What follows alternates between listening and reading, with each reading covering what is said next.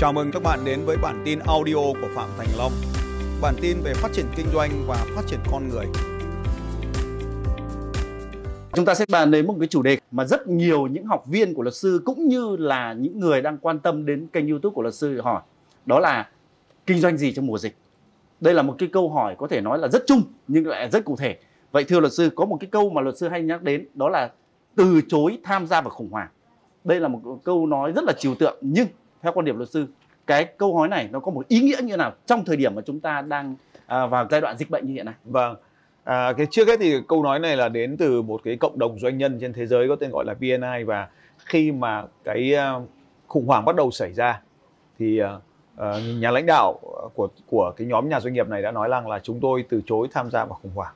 Ở đây có hai cái nghĩa tức là thế này thứ nhất là chúng ta không tham gia vào việc nói chuyện về những khủng hoảng đang diễn ra. Bởi vì những khủng hoảng đang diễn ra thì truyền thông đã làm đủ công việc của họ rồi. Và ngoài ra thì à, tổ chức y tế thế giới cũng như là các quốc gia thì đều có cái trang web riêng của mình để truyền cho chúng ta những con số chính xác. Cái lý do mà à, chúng ta từ chối tham gia vào truyền thông ấy, là bởi vì chúng ta không có đảm bảo chính xác là thông tin của chúng ta có đúng hay không. Và đôi khi thì nó gây ra những cái hoang mang không cần thiết. Đó là về mặt xã hội nhưng đối với cá nhân chúng ta khi mà chúng ta truyền thông những con số đi thì bản thân chúng ta phải suy nghĩ về nó. Và đầu óc của chúng ta sẽ bị phân tán vì nó cho nên nó dẫn đến cái trường hợp thứ hai là chúng ta khi mà chúng ta nói về cái này quá nhiều thì chúng ta dẫn đến là hình như nó là một cản trở công việc kinh doanh và bạn bắt đầu đổ lỗi cho nó và thậm chí bạn bắt đầu dừng lại những công việc của mình.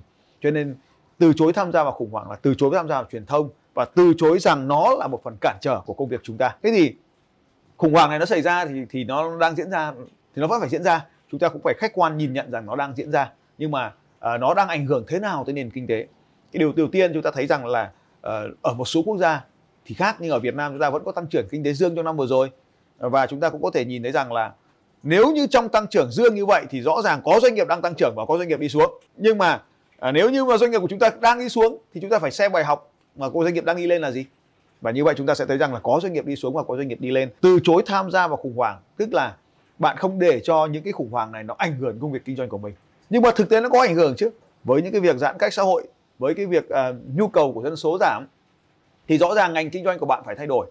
Cho nên trong một cái cuốn sách uh, mà gọi gọi là của cái các cái nhà dự đoán tương lai thì có một tác giả nói thế này nếu như ngành kinh doanh nào không thiết yếu mà không thể làm việc từ xa thì sẽ biến mất.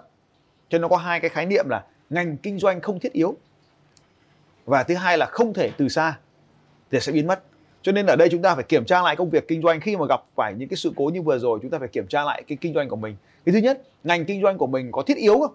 Tức là ngay cả trong khủng hoảng họ có cần không? Nếu mà họ cần cái ngành kinh doanh của chúng ta thì nó có lý do tồn tại. Nhưng có một số cái ngành kinh doanh mà chúng ta thấy đấy, chúng ta hay gọi là những ngành kinh doanh mà ít quan trọng. Đụng cái thì xảy ra thông tin cái là bắt đầu cấm những ngành này đầu tiên thì có nghĩa là đấy là những ngành kinh doanh ít thiết yếu cho nên là chính phủ cũng như là lãnh đạo các địa phương là sẵn sàng đóng nó ngay khi à, bắt đầu xảy ra những cái khủng hoảng. Thế thì đấy là cái yếu tố thứ đầu tiên là ít thiết yếu. Ít thiết yếu thì ngay cả khi mà hết dịch bệnh rồi chúng ta giả sử đến một cái lúc nào đó hết dịch bệnh thì cái thói quen của người ta vẫn thay đổi. Người ta cũng không đến được những cái nơi mà ít ít quan trọng này đối với người ta nữa. Thế cho nên là người ta vẫn còn cái thói quen giãn cách xã hội sau khi mà khủng hoảng xảy ra. Nên là những ngành kinh doanh ít thiết yếu thì là sẽ biến mất cái thứ hai là không thể thực hiện từ xa. Với cái giãn cách xã hội như thế này thì bắt buộc chúng ta phải thấy rằng là cái yếu tố phải thực hiện được từ xa mới là quan trọng.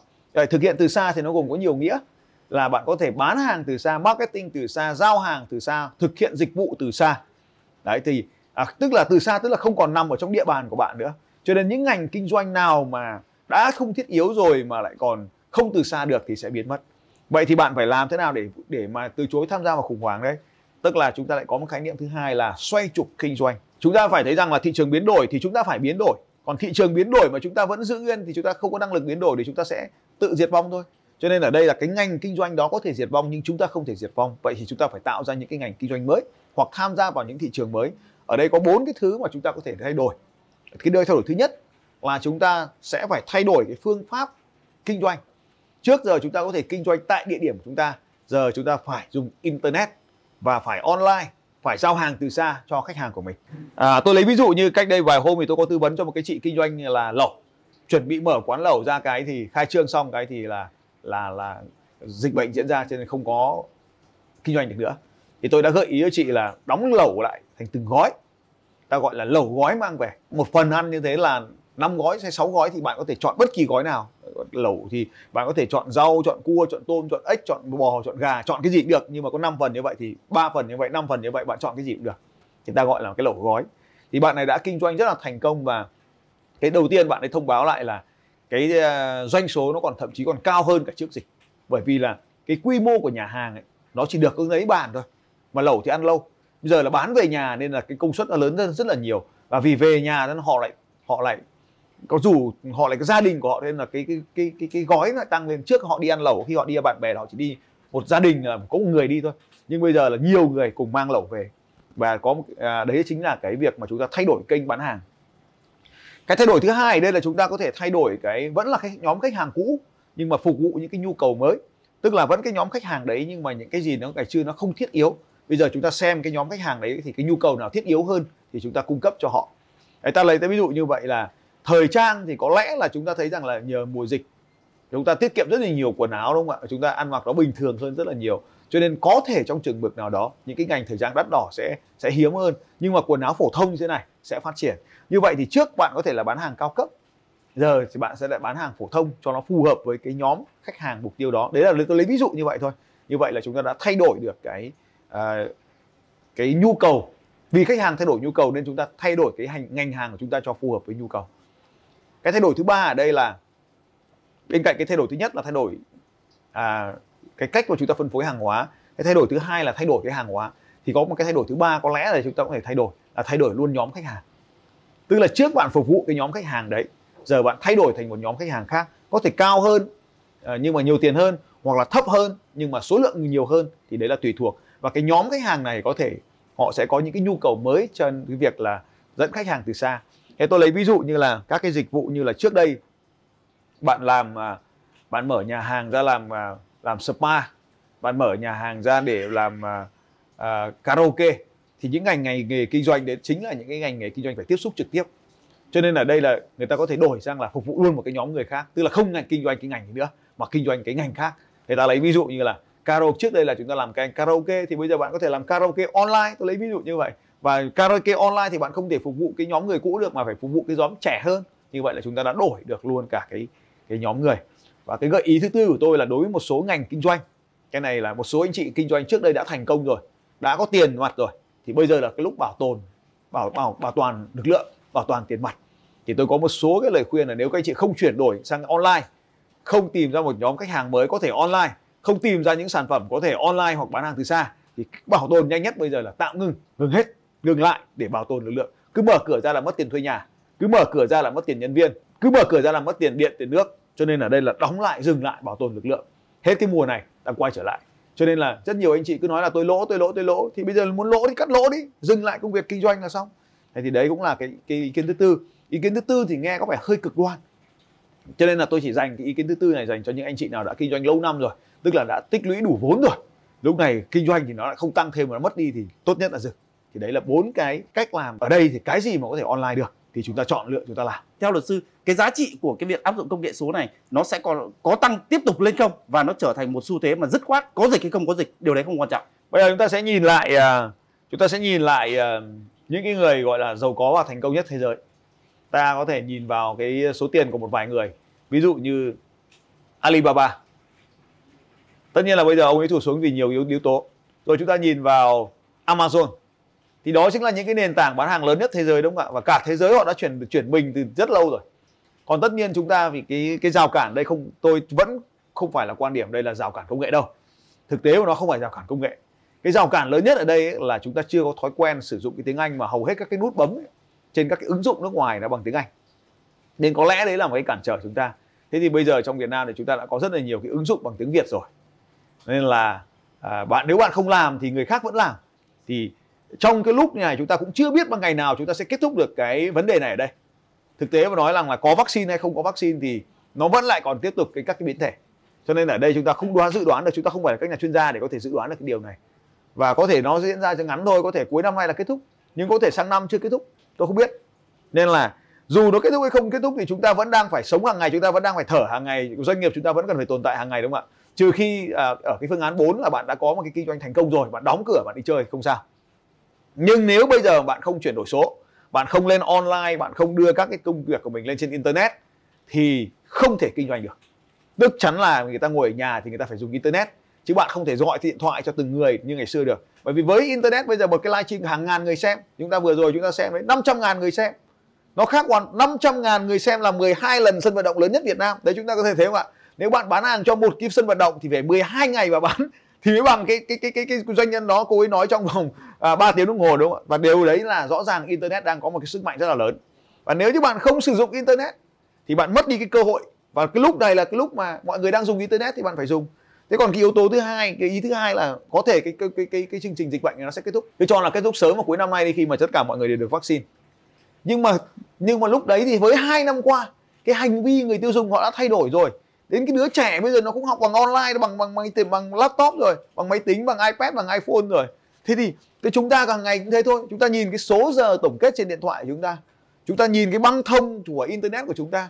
Chúng ta nhìn số giờ ở trên youtube được phát sóng. Chúng ta nhìn cái số giờ người ta dùng các cái các cái ứng dụng online trên điện thoại. Chúng ta thấy rằng là xã hội hành vi đã thay đổi. Cho nên ngay cả khi chúng ta quay trở về cái cái cái ngày không có covid đi thì cũng không mãi mãi sẽ không ngày xưa. Không bao giờ là còn là ngày xưa nữa hành vi người dùng thay đổi rồi. Cho nên lúc này bạn không thay đổi thì bạn không chuyển sang online bạn không lên internet bạn không dùng các ứng dụng internet thì đồng nghĩa với việc là bạn là tự bạn đã tự mình chọn con đường loại khỏi uh, cuộc chơi. Kinh doanh gì trong mùa này?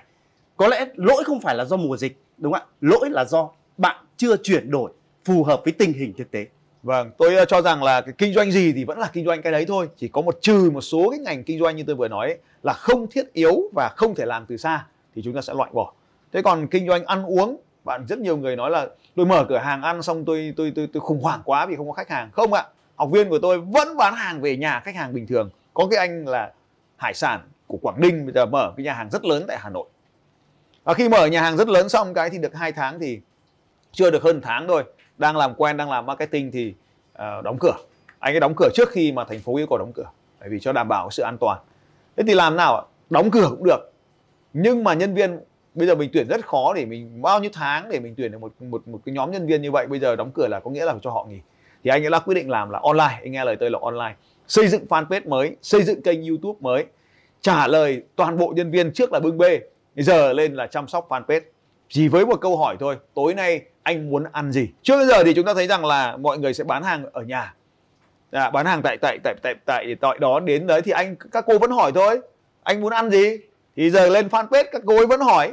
Ai vào ghé thăm vào fanpage thì cô cô vẫn hỏi thôi. Tối nay anh ấy muốn ăn gì và không ai ghé thăm vào fanpage thì các cô ấy đi tìm từng facebook. Những người đã like page đã xem page đã thích ăn thì anh ấy hỏi từng người các cô ấy hỏi từng người là tối nay các bác muốn ăn gì chị muốn ăn gì tối nay à, chồng chị muốn ăn gì? À em sẽ ship hàng cho chị. Và với những câu hỏi như vậy thì doanh số của cái cửa hàng đấy ngay trong thời điểm khó khăn nhất của chúng ta đang ở đợt 4 này thì nó đã tăng trưởng hơn so với trước khi xảy ra khủng hoảng. Vậy là lại là trước đây thì tôi nấu cho anh ăn, bây giờ thì anh tôi bán tôi mang về nhà cho anh nấu. Thì nó chỉ khác cái là bạn phải cần phải có tài liệu thêm một cái thứ mà mọi người không biết đó là cái tài liệu. Mọi người ở nhà rất là sợ nấu ăn ạ. Họ rất sợ nấu ăn đặc biệt là nấu hải sản họ sợ lắm. Thì bây giờ mình đã có sẵn hải sản rồi này mình chế biến sạch sẽ rồi này mình có thêm gia vị này mình có cả công thức nấu ăn giờ cứ mở ra đọc theo đúng công thức 5 phút làm cái này 5 phút làm cái này 5 phút làm cái này và cuối cùng mình dọn lên mâm là mình có món ăn tuyệt vời và sau đó thì có người hỗ trợ từ xa, có thể live stream để hướng dẫn bạn nấu ăn tại nhà. Tuyệt vời không ạ? Và thế là chúng ta đã thấy rằng là dịch vụ nấu ăn tại nhà thực hiện bởi khách hàng đã được thực hiện từ xa. Và như vậy là thiết yếu không? Thức ăn là thiết yếu. Từ xa không? Có từ xa, dùng zalo cùng à, messenger, dùng viber để gọi điện thoại, video call hướng dẫn khách hàng nấu ăn. Tuyệt vời. Và đấy chính là cách mà chúng ta từ chối tham gia vào khủng hoảng xoay trục kinh doanh để mà phát triển đi lên. Cho nên những ngành nghề kinh doanh mà thiết yếu và có thể làm việc từ xa thì sẽ thành công. Hãy gắn internet vào với công việc kinh doanh của bạn vâng và rõ ràng doanh số của chúng ta vẫn sẽ tiếp tục tăng trưởng. Doanh số của những người không không thay đổi sẽ giảm xuống để nhường chỗ cho những người thay đổi. Vâng và một câu hỏi đặt ra cho việc thay đổi này đó là gì? Kỹ năng chăm sóc khách hàng cũng cần phải thay đổi. Luật sư có thể chia sẻ về những cái cái một số những cái chương trình mà luật sư có thể tư vấn cho họ về kỹ năng chăm sóc khách hàng? Tôi cho rằng là về cơ bản ấy thì không có gì khác cả. À, tất cả những gì mà chúng ta có thể hiểu đây là chăm sóc khách hàng ấy, là giữ khách hàng trong cuộc hội thoại với chúng ta tức là chúng ta nói chuyện được với họ hàng ngày. Thì à, chăm sóc khách hàng ở đây là nói chuyện được với khách hàng hàng ngày. Vậy thì nói thì tưởng là dễ nhưng mà nói để họ nghe. Vậy thì nó lại quay lại vấn đề cơ bản lúc đầu chúng ta nói chuyện đây là chúng ta phải hiểu khách hàng đang muốn gì và nói chuyện với họ. Ta lấy ví dụ như cái trường hợp mà cái anh bán hải sản này. Nếu mà cửa hàng cửa hải sản mà không bán được hàng thì tôm nó lên lên trong kho rồi kể cả đợi kể cả kể cả là đông lạnh thì chúng ta vẫn mất tiền tiền máy lạnh đúng không ạ? Kể cả là chúng ta giữ sống con tôm thì vẫn mất tiền nước và con tôm nó vẫn nó vẫn à, xẹp lại dần nó gầy bớt đi. Thì như vậy chúng ta cần phải có cái tốc độ lưu thông bán hàng. Vậy thì cái câu hỏi chăm sóc khách hàng ở đây là nó có sẽ liên quan câu hỏi là giữ khách hàng ở trong mối quan hệ. Vậy thì khách hàng chúng ta muốn gì? Chúng ta hiểu rằng là khi mang hàng hóa về nhà họ sợ nấu ăn. Cho nên chúng ta phải hướng dẫn họ nấu ăn hàng ngày. Thì bạn đang bán hải sản thì thường là bạn sẽ hướng dẫn người ta nấu ăn các món hải sản đúng không ạ? Không. Chúng ta phải giữ cái cuộc hội thoại với khách hàng của chúng ta trong trong cuộc sống hàng ngày của họ với ta. Như vậy thì họ nấu canh rau ngót họ nấu canh thịt ta cũng hướng dẫn. Họ nấu cơm ta cũng hướng dẫn nấu cá ta cũng hướng dẫn. Cho đến khi họ ăn hải sản thì họ đã quý chúng ta rồi. Và đấy chính là cách chăm sóc khách hàng. Bạn phải biết khách hàng của mình đang cần những vấn đề gì và giúp đỡ họ chứ không nhất thiết phải cứ phải à, cái món hàng hóa của bạn. Bạn à, có thể bán thời trang hãy hướng dẫn họ phối đồ chọn màu à, chọn loại vải. Nếu bạn đang dạy cho họ bạn đang bán cho họ cái xe đạp thì hướng dẫn họ chơi cách chơi thể thao cách uh, rèn luyện sức khỏe và bạn đang bán um, điện thoại di động thì hãy dạy họ cách chụp ảnh cách làm phim hướng dẫn họ như vậy. Thì đấy chúng ta gọi là chăm sóc khách hàng theo cái cách mới. Bởi vì họ không sử dụng internet chỉ để mua hàng của bạn. Họ sử dụng internet cho các nhu cầu giải trí cho các nhu cầu học tập cho các nhu cầu phát triển con người nữa. Cho nên hãy dùng uh, trang fanpage của bạn cùng kênh youtube của bạn không chỉ để bán hàng mà còn dạy họ những kỹ năng trong cuộc sống để làm thay đổi cuộc đời của họ. Đó chính là cách chăm sóc khách hàng hiện đại nhất bây giờ. Vâng xin cảm ơn luật sư. Xin chào các bạn và hẹn gặp lại các bạn vào bản tin audio tiếp theo của Phạm Thành Long vào 6 giờ sáng mai.